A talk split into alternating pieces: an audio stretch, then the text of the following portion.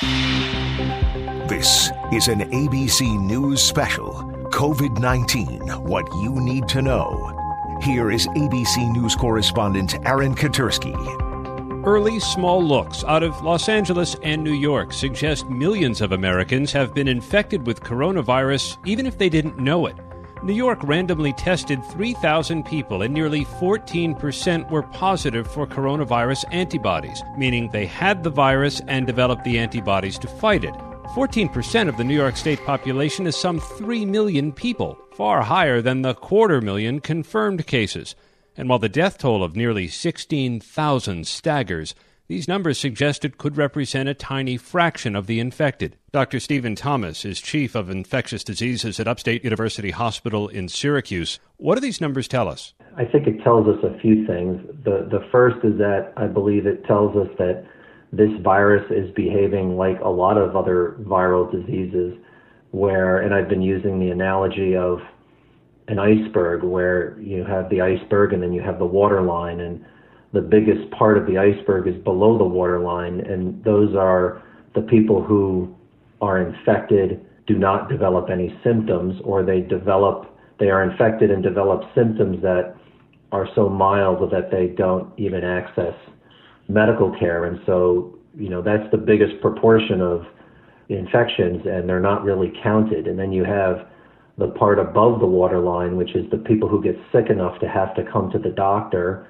I think the other thing that it tells us is that by the time you uh, diagnose somebody who has a clinical illness, so above the waterline, there probably has been viral circulation in that area for a pretty significant period of time, uh, probably you know weeks. So the virus was spreading for longer and it was spreading wider than I guess we first knew. Yes, I think that that's that's a reasonable conclusion. And again, it would not be it would not be unexpected for a viral disease. What do we know about these antibody tests? Because we've heard that a number of them may be unreliable, and I guess with coronavirus, we still don't know what antibodies necessarily mean, whether they actually convey immunity and to what degree. So, um, you know, in reference back to what, you know, they did in New York, where they did kind of a, a random sampling of people around the state, uh, it can give you an indication of um, the, the prevalence of infection within a certain population. We're not at the point yet where, or at least I would not feel comfortable yet saying that, oh, you have an IgG positive test, you are immune and you are protected against a SARS CoV 2 infection. I, I don't think we're there yet. We're only as good as the testing that we're doing, I guess. Is that about right? That is spot on, right? We can only we can only comment on what we can measure. You know, all the limitations that come with a test that has to be uh, considered and when we start making conclusions or start trying to generalize, uh, you know, what these what these test results may mean or not mean. Dr. Stephen Thomas, chief of infectious diseases from Syracuse and Upstate University Hospital. Our focus and fear associated with coronavirus may be causing another crisis in medicine. People with potentially fatal conditions are avoiding the emergency room. Dr. Jay Bhatt, an internist in Chicago and an ABC News medical contributor, is with us now. What aren't hospitals seeing at this time of coronavirus? I think our nation's hospitals aren't seeing those patients that have chronic disease, maybe having symptoms over time that don't seem like a big deal in the moment, but become a big deal later on. Uh, cardiac conditions, uh, potentially symptoms of stroke, or uh, what seemingly is belly pain that could be serious.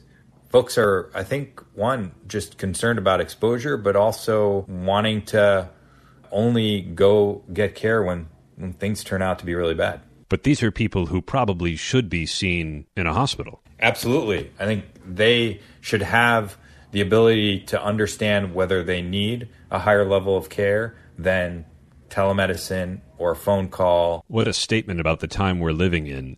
Coronavirus is keeping people sick with other things from getting the care that they need. The issue is that I'm concerned that out of a fear of COVID, patients are at risk of not being seen, and we're going to see a potential surge of chronic disease gone wrong down the line. Crisis on top of a crisis. Exactly. Is it legitimate that people fear going to the emergency room because they think they'll contract coronavirus just by walking in? Yeah, I think that when we're sick, we're at heightened sense of vulnerability. And when we feel vulnerable, we don't know necessarily what to do. And so we rely on our doctor, we rely on the ability to access care to help us through that time. And I think we're human. And, and to my patients who've talked to me, they certainly fear coming in, and it's legitimate because of being in a position of not knowing what to do. Uh, and so it's, I think, our job to continue to reinforce the messages to seek care, be in touch with uh, your doctor. If you don't have a doctor, you call your own. Then uh, to come to those settings where you can access care, whether it be the emergency room or the clinic. Right, because it's not like people have stopped having strokes or heart attacks or bladder infections. ABC News contributor Dr. Jay Bhatt with us from his internal medicine practice in Chicago. Nearly half of all American adults have said they or someone in their household lost a job or took a pay cut because of coronavirus. Today, 4.4 million more Americans filed for unemployment insurance. 26 million people have now lost their jobs as the virus has ravaged the economy. Jacob Finkel owns Studio 17, a hair salon in Jonesboro, Tennessee. You've been closed since what, March 21st? Yeah. We have four employees and me and my husband. All my employees that day, I helped them fill out unemployment forms. And actually, none of my employees have gotten unemployment yet. They've been waiting this long? They've been waiting over a month now. There's so many people in the state of Tennessee filing for unemployment right now. We filed as well, me and my husband, as self employed, and we still haven't gotten anything yet. How frustrating. Exactly. And I applied for the disaster relief loan and haven't heard anything on it yet, which I know they're trying to approve the funding right now to get more for it. It's kind of frustrating. You're batting zero here with the government. Yeah, exactly. And now our bank account for the business is in the negative. My landlord for the business um, is actually a new one for us. He asked if we had applied for any loans yet, and I told him yes. And he said, Well, I know you're being forced to be closed, so I'm not going to push you for rent. But if you get the loans, it'd be nice if you can do what you're supposed to do with them. But I understand you can't work. Now, Tennessee says that you can reopen, what, the start of the month? That's what they're saying. I'm concerned because working in the salon, the people who sit in your chair usually let their guard down a lot with you. How's that going to be on social distancing restrictions? We're obviously going to be breaking the six feet rule.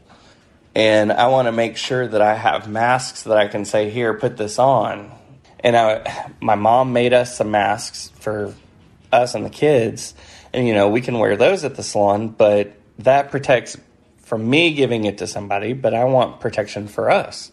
I don't really see how we would be much different than a nurse. If we're going to be up that up that close and personal with somebody, we should probably even have PPE on. Isn't it amazing you even have to think like this? Right. I I just don't understand how we can operate business as usual. So what are you going to do? I don't think I can open on the first. If if they come around to it and say, you know, you should be open, I I mean, ultimately it's my decision and I don't feel safe. I don't feel safe from my employees. My employees have all asked. Um, we have a, a, group chat, and they they come together and asked if we were going to be opening on the first, and they all said that they would feel much more comfortable if we could wait at least two weeks to see what happens. They're willing to take some extra economic pain in order to make sure it's going to be okay long term, I guess. And it blows my mind because, I mean, I know they don't have anything coming in right now. They have the hope that they'll get this unemployment eventually but I mean they're they're being smart about it. Jacob Finkel, owner of Studio 17 Hair Salon in Tennessee. And just ahead, we check in with Dr. Jennifer Ashton, our chief medical correspondent, for the latest on what we're learning about the virus.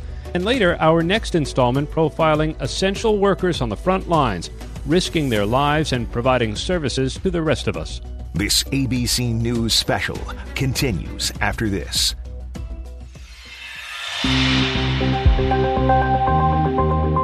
You're listening to an ABC News special COVID 19 What You Need to Know. Here is ABC News correspondent Amy Robach. And with me, as always, is ABC Chief Medical Correspondent Dr. Jen Ashton. And Dr. Jen, we learn more and more about the features of COVID 19 every day. And there is new information now about this virus causing strokes in people, even young people. So tell us what we know. Right, Amy. And you and I have talked here about the effects on the heart. We've talked about the effects of COVID 19 on the skin or dermatologic system. Now it's about the central nervous system. So, what we know at this time, based on early published data out of China, is that 36% of patients presenting to hospitals with COVID 19 in China presented with neurologic symptoms, including things like headache, dizziness, seizures, loss of smell and taste, and in some cases, stroke. And now we're seeing here in the U.S. doctors finding patients in their 30s and mm. 40s also presenting with strokes who had mild cases of COVID 19. Wow. And so, Dr. Jen, the big question is do we know why this is happening?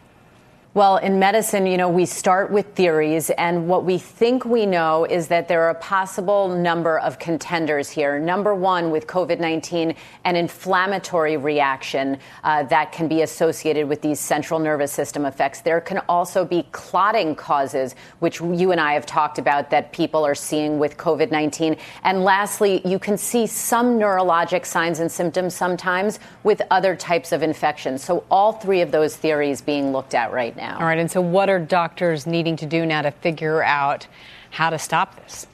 Well, with so many things with this virus, Amy, there's still a lot we don't know. We don't know why this is happening. We don't know how exactly it's happening, wh- whether or not it's associated with the severity of other symptoms of COVID 19. And lastly, we don't know if we can actually prevent it. So, a lot that still needs to be studied uh, and researched, and even as we're making these clinical observations while taking care of patients who are sick. Right. So much on doctors' plates and researchers' plates right now. Dr. Jen Ashton. You'll be back with us later in the show. Thank you. Well, mayors across the country are tasked with maintaining essential services while containing the spread of the coronavirus. Joining us now is Mayor of Lincoln, Nebraska, Leirion Gaylor Baird. Mayor, Lincoln, we know, has about 100 cases right now, but the state of Nebraska, more than 1,800. Are you expecting cases there to continue to rise, and how are you keeping it from spiking? Yes, we are still moving through our surge of cases here in Nebraska. We expect that to continue through the end of April and into the early May. But we credit our people for helping us to flatten the curve. People in Lincoln, Nebraska took this very seriously very early on. And we are seeing just a small number of cases each day, and we're trying to safely surge here in Nebraska. Yeah, and Mayor, we have heard that there are, of course, some states in the U.S. that are trying to reopen. Do you have a timeline for easing restrictions there in Lincoln? We're evaluating that right now because, unlike other states, we haven't actually closed many businesses, though many did voluntarily. As I said, many people took this seriously, whether they're residents or employers. But we'll be looking at the number of cases, our hospital capacity, and of course, our public health infrastructure, and evaluating whether or not we can continue uh, to keep some of these measures in place and how we can reopen our economy in a safe way. Yeah, speaking of your economy, Nebraska has seen a spike in cases in meat packing plants there. Is that having an impact on how you're battling the virus there? In Lincoln, it is not, but we of course know that we're all connected by this virus. So if an outbreak in a meatpacking plant elsewhere in Nebraska happens, we're paying close attention. Our local public health officials are coordinating with those health officials because we want to keep everyone in Nebraska safe and we want our hospitals to be able to extend care to those individuals if need be. You devoted your daily briefing yesterday to wellness and the importance of coping with the stress of this pandemic. So, how are you helping your city do just that? We know that moments of crisis can potentially bring out the best in people, and that's what we're focused on. We're focused on tapping into people's compassion and trying to build connections between our residents that will last beyond this pandemic. And we actually launched a program called Neighbor Link here in Lincoln to help connect volunteers with our homebound seniors or folks with disabilities who may need a helping hand right now, or even just the chance to have a phone call or video chat for some personal connection and companionship. Yeah, it's a wonderful community. I was actually just in Lincoln in March before this all really mm-hmm. began and ramped up. It's a big college town. Are you concerned about what happens next with the University of Nebraska there and other schools in your city? Absolutely. We miss our students and we want to get back to cheering on our championship volleyball team and our football team. Um, and also, as a city, like many mayors across the country, I'm worried about the revenue that we're potentially losing uh, if our universities remain in a different form of online learning. Uh, we are counting on those revenues to provide important essential city services that protect our residents and continue to protect our public health. So we are, of course, concerned and are looking to the federal government for support during this time. All right. Well, we certainly are wishing you and everyone there in Lincoln, Nebraska, the very best. Mayor Leirion Gaylor Baird, thank you for being with us. Thank you. Coronavirus is keeping a lot of us up at night. Many are having a hard time relaxing and even getting to sleep and staying asleep. So, here to explain why this is happening and what we can do to get that restful night is sleep medicine physician Thanuja Hamilton. So, thank you for being with us and tell us at first, like, why sleep is more important than ever right now. You know, sleep is not only a state of rest, but it's also a time for recovery and restoration. During sleep, we actually secrete proteins called cytokines and other cells that can fight infection. And if you do get infected, it helps attack the disease. There was a study done actually that showed people who slept less than seven hours were three times more likely to have the common cold or the, the rhinovirus compared to those who slept more than eight hours. So, you know, a strong immune system is important, of course, now more than ever. Right. So, sleep is too. So, then what are you seeing happen to sleep these days with all the stress of everything that's going on?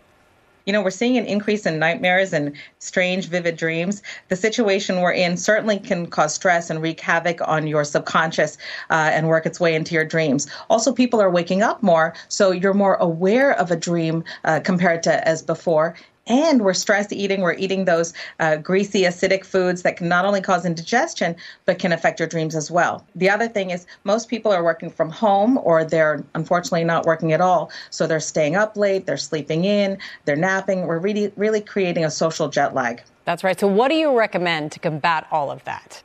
Well, you know, it's important to have consistency in your life. Set the morning alarm take a shower, get dressed, add some activity to your day, and consider a bedtime alarm. Uh, about 30 minutes before bed, shut down the electronics. Remember, those blue wavelengths prevent your natural melatonin from being secreted. And have a bedtime ritual, a regimen. Dim the lights. Put on some relaxing music. Set the stage for sleep. Have that ritual like some light reading or listening to a, a lighthearted podcast. I find what happens is right when I try to go to sleep, all the fears, yeah. all the stressors, all the things we've heard on the news or that I've said on the news come and you think I have that symptom and you start just to really get so much anxiety you can't fall asleep initially. What can you do to deal with that? if you find that happening, if you're finding racing thoughts, set aside time, maybe a couple hours before bed, to journal. Write about what you thought about last night, what you may potentially think about tonight. Um, you might come up with a to do list, a gratitude list, uh, a gripe list, but it takes some of the steam out of those thoughts and it puts it on paper. The other thing you might want to try is breathing exercises or even progressive relaxation. So, a form of that would be, for instance, if you were to tense up your forehead and then relax that relaxation, that release of pressure, actually kind of takes you to a more relaxed state than you were before you were at rest. Uh, and if you do that from head to toe, it can really help wind you down. Yeah, I actually did that last night. I, I went from toe to head, did but you? it totally worked. So okay. that's it's, yeah, I, I tried way. and true. Any last advice right. for for many of us out there? I would say, even though we're social distancing, make sure to get out and get sunlight. Sunlight mm-hmm. not only does it keep our circadian rhythm or our, our, internal clock in sync, but it also gives us vitamin D, which boosts our immune system. It also prevents seasonal affective disorder or the winter blues. And I'm concerned that we're going to see that because we're cooped up inside. Remember, many doctors are doing telemedicine now. So reach out to them if you need to. Oh, those are such great tips. We appreciate it. Thanuja Hamilton, thank you very much. Looking forward to a good night's sleep tonight. Well, there is much more ahead as we continue on what you need to know. Dr. Jen Ashton with answers to your questions. And then the NFL draft goes from sprawling and splashy to surreal and virtual. The changes in store this weekend and the high hopes for one young player. This ABC News special continues after this. You're listening to an ABC News special COVID 19 What You Need to Know. Once again, here is ABC News correspondent Amy Robach. All right. We know you have a lot of questions about this pandemic. So let's turn now to Dr. Jen Ashton for some clear answers. Dr. Jen, we'll begin with our first question. Do antibodies or the ability to produce them in our bodies impact the severity of the virus? Well, we don't know, but it's really the question is the opposite. Does the severity of the virus impact our body's mm-hmm. abilities to produce antibodies? We are still looking into that. In other words, we don't know if the 25 to 50 percent of the people who are infected with COVID 19 and show no symptoms or very, very mild symptoms, if they make antibodies just like people who have more severe symptoms. We also don't know if the level of those antibodies correlates with immune protection. So you can have what we call high titers but a low immune result mm. from that, and that is all being researched. Wow, so interesting. And speaking of people who are asymptomatic, our next question asks If I'm around someone with COVID 19 and they have it but do not show symptoms, how exactly can they pass it on to me? I love the, the scientific way this person is thinking, Amy, and that is a good question. But the premise of infectious disease is that remember, you don't have to be symptomatic to be infectious or contagious. Those are two completely different things. So the short answer to that question is a person who's asymptomatic with COVID 19 spreads the disease the same way we think people with symptoms do respiratory droplets with breathing, talking, laughing, coughing, sneezing, if they have any of those. Just breathing uh, can spread respiratory droplets, or by contact. They wipe their nose, they touch their mouth, and then they touch a surface or shake your hand, and you could potentially get it that way. Next question Recent research has suggested that of those in New York State who've died from COVID 19, only about 5% had asthma. Should people with asthma be less concerned now than they were previously? This has been really interesting, Amy, because people are watching closely the patient characteristics of those people who have been seriously ill or who have died of COVID 19 and trying to tease out what are their risk factors, what's the clinical characteristic picture. Asthma as a chronic condition and also as a pulmonary condition, you would think that it would dramatically increase a person's risk. But so far, it hasn't appeared that way. Now, in the specialty of asthma and allergy, they are still looking at this patient population as a more high risk group. But again, it also depends on the severity of asthma. We know that respiratory infections of any kind can trigger or precipitate uh, an asthma attack. So people with asthma, they should have their inhalers or medications, make sure they don't run out. They should have their peak flow meter so they can follow their numbers, and they should be in touch with their healthcare provider and have a plan for what to do right. if they were to become ill. Next question What do you think are the risks yeah. with the mucous membranes of the eyes, nose, and mouth being exposed in the water of a pool? Great question. So there's good news, which is that chlorine and the pH of most swimming pools kills almost everything. It just depends on the time. We know that, for example, the bacteria E. coli dies within about a minute of exposure, but other viruses like hepatitis could take more than 15 minutes to be killed in an average swimming pool. So we haven't tested this coronavirus in those environments, hot tubs, swimming pools, but in general, most things will be killed. It's just a matter of when. All right. And Dr. Jen, want to wish you a big happy birthday. Hope you get a little bit of a break at some point and can celebrate. All right, we're going to change gears here and talk about tonight's NFL draft. It was supposed to be in Las Vegas, an extravagant event where players would take a boat ride onto the stage after being drafted. But now the NFL draft is going to be completely virtual. For more on that, we have Anna Isaacson, the Senior Vice President of Social Responsibility for the NFL, and Tee Higgins, a wide receiver for the Clemson Tigers and a potential draft pick. So, Anna, I'm going to begin with you. Explain to us what tonight's NFL draft is going to look like. Sure. Thanks for having me on. It's it's going to be fully remote for the first time ever. Fully remote. We're going to be live from the commissioner's basement, um, and we're going to have you know almost 200 feeds going out to prospects, coaches, general managers, club owners, uh, all of our broadcast networks. It's going to be it's going to be quite quite a scene and quite a night uh, with a ton of technology um, that we are we are hoping for the best. Yeah, and you know you're going to have a ton of eyes on you, and you're going to make the most out of that. The NFL's Draftathon is going to be happening too, which is aimed at raising funds for COVID-19 relief efforts. Yes. Yes, you know, this is something new. We've never done this before. The draftathon, obviously, the NFL is all about giving back to the community.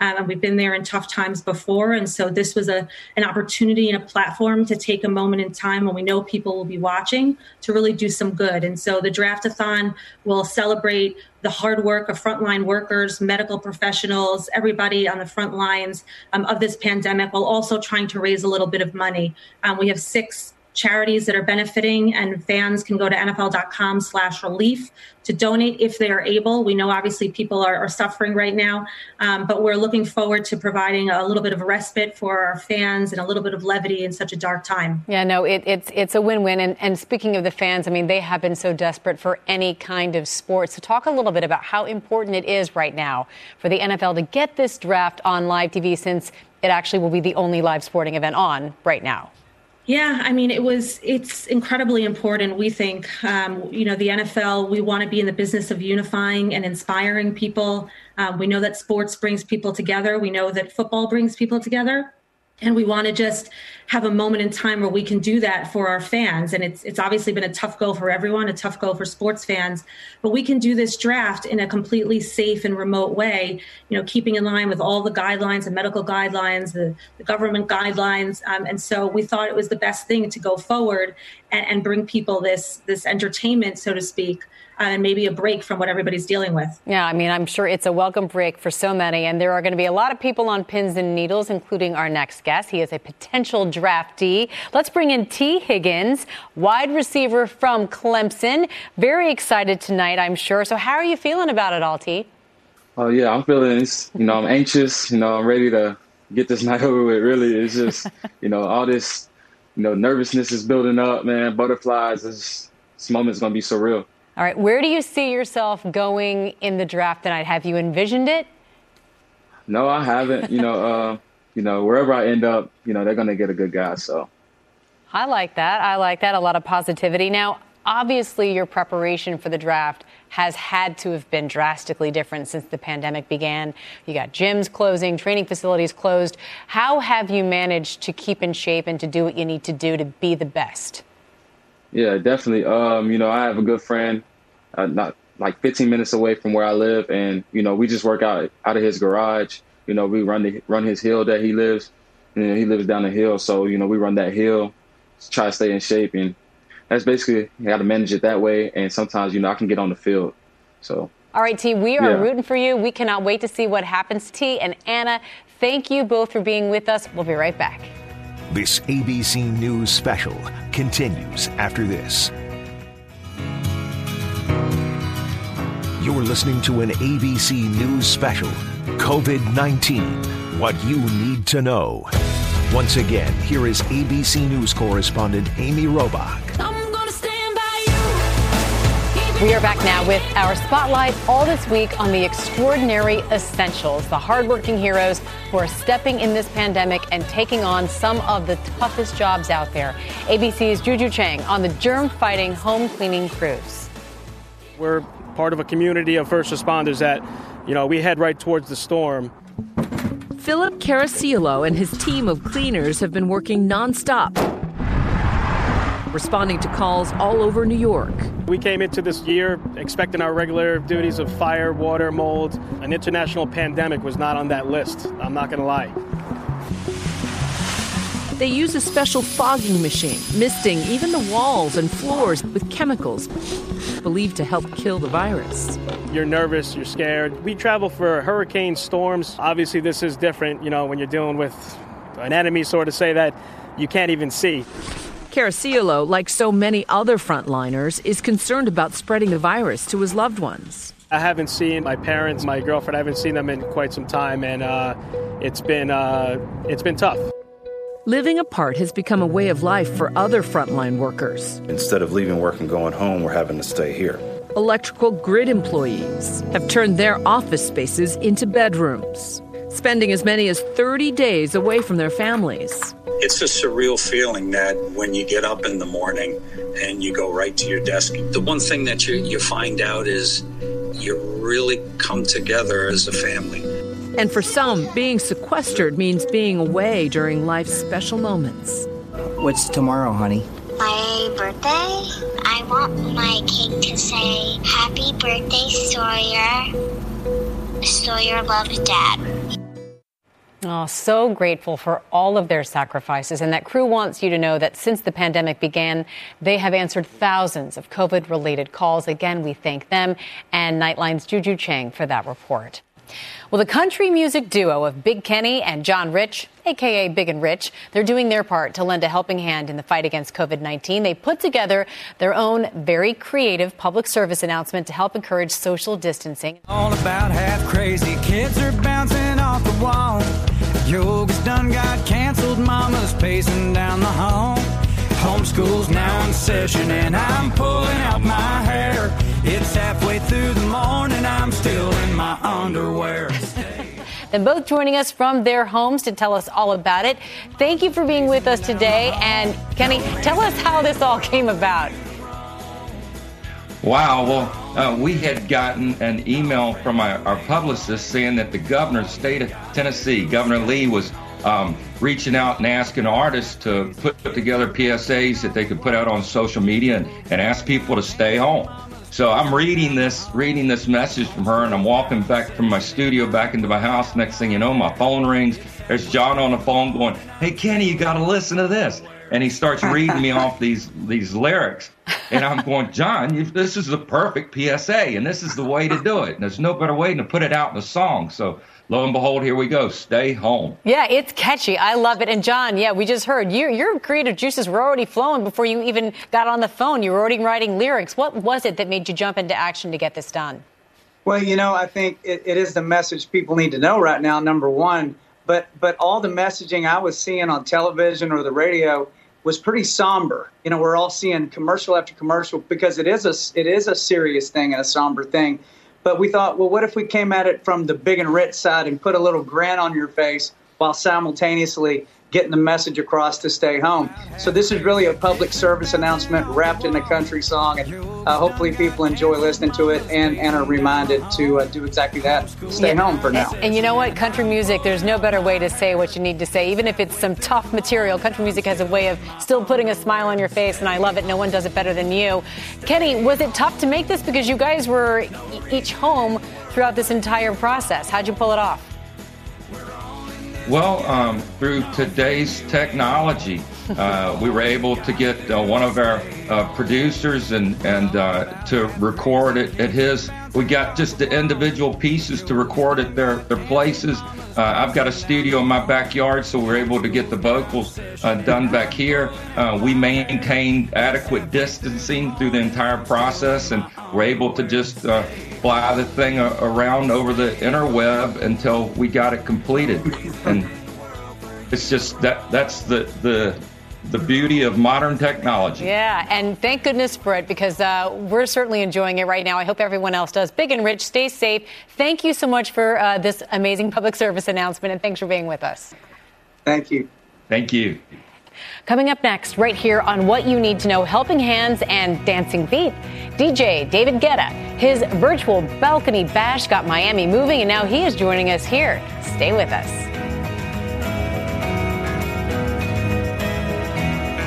This ABC News special, COVID 19 What You Need to Know, continues after this.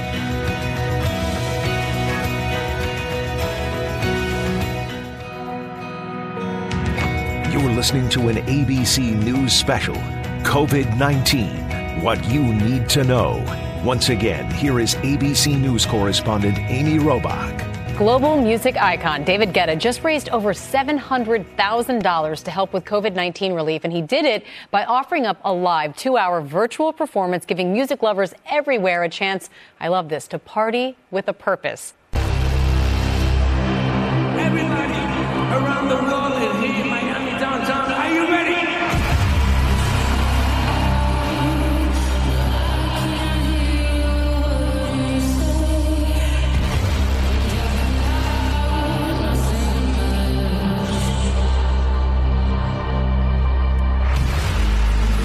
Joining us now is DJ David Guetta. And David, $700,000 raised, and we should mention that does include a very generous matching funds gift from you. So tell us why it was so important for you to help out in this way.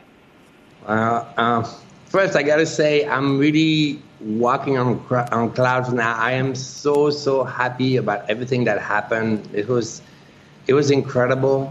Uh, it's just that, you know, if I'm being totally honest, you know, uh, I used this time uh, of confinement to, to think a little bit about my life, and I felt like maybe I didn't do enough. Um, and that was the opportunity. I mean, this is an obvious opportunity to show um, a sense of, uh, you know, helping each other. The, the world absolutely needs this now.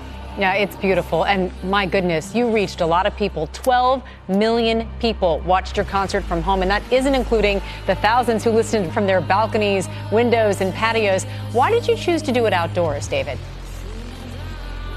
Well, you know, I was we were doing some. Eh, first, we need to say this only on internet, so you know uh, those numbers are, are, big for internet. But um, the idea for me was to find a way to do something that was let's say respecting uh, you know the norms of confinement the, the social distancing but at the same time i needed an audience. I wanted to give a real show not something that is in my bedroom.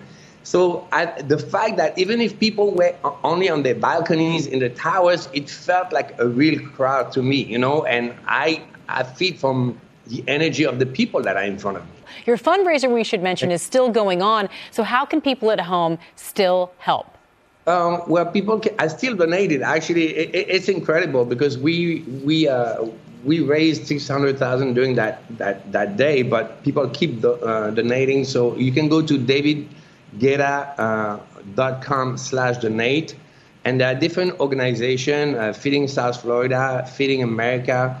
Uh, when it comes to helping people, and also when it comes to uh, helping health workers, the World Health Organization, and because I'm French, uh, La Fondation des Hôpitaux de France. So we're trying to help as many people as we can, and I like the fact that people can go there and pick where they want to give.